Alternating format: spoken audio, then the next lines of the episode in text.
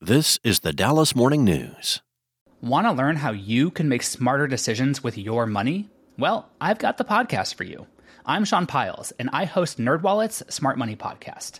Our show features our team of nerds, personal finance experts in credit cards, banking, investing, and more.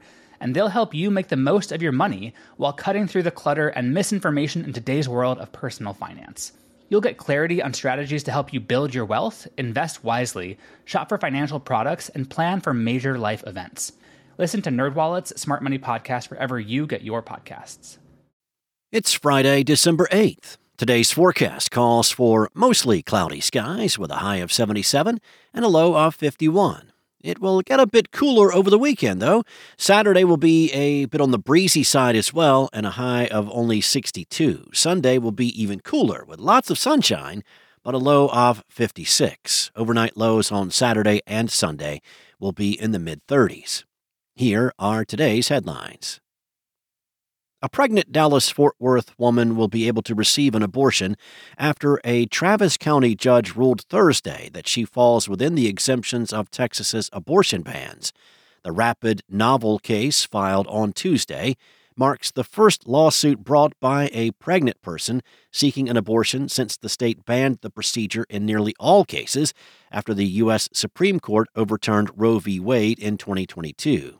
At the conclusion of yesterday's emergency hearing, Judge Maya Guerra Gamble said that the idea that this woman wants desperately to be a parent and this law might actually cause her to lose that ability is shocking and would be a genuine miscarriage of justice.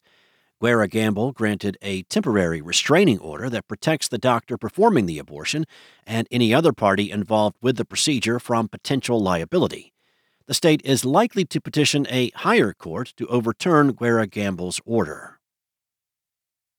Up next, in her first Texas appearance since striking a deal to buy a controlling stake in the Dallas Mavericks, casino mogul Miriam Adelson took the stage Thursday before a business group and chose to talk about a conflict occurring 7,000 miles away.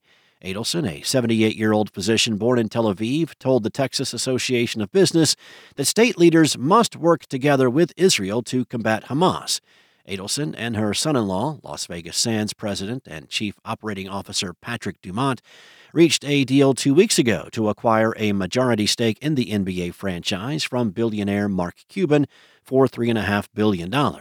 Adelson is the widow of Sheldon Adelson, who built Sands into one of the world's biggest casino operators.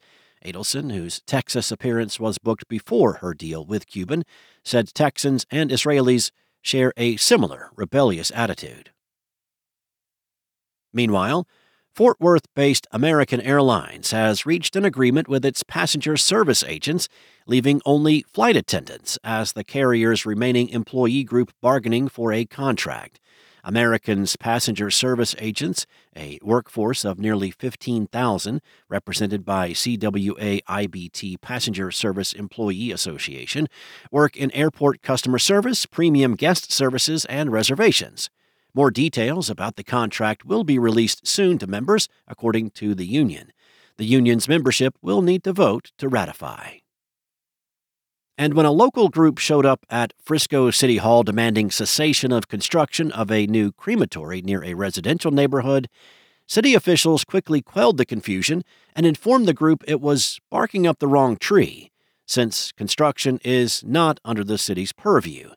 The group had concerns about continued exposure to dangerous chemicals, carcinogens, neurotoxins, fumes, black smoke from cremated human remains, and other toxic pollutants from the facility, and created a petition that had garnered more than 750 signatures by the afternoon of the meeting, which was on November 21st. The petition called out the city, saying the deal was quietly granted. City officials presented a timeline to the residents that they thought would set the record straight. However, HOA president from nearby Frisco Springs, Andrew Bird, where many in the group are residents, told the council that Learning about the timeline does not take away the damage that he said the crematory will cause. Bird said a few weeks prior to the meeting, one of the residents noticed some massive gas lines being put into what they thought was a funeral home. After doing some research, residents learned about the crematory, so the petition was created. Thanks for listening. For the latest breaking news and more on today's stories, visit dallasnews.com. Enjoy your weekend, and I'll see you back here Monday. Want to learn how you can make smarter decisions with your money? Well, I've got the podcast for you. I'm Sean Pyles, and I host NerdWallet's Smart Money Podcast. Our show features our team of nerds, personal finance experts in credit cards, banking, investing, and more.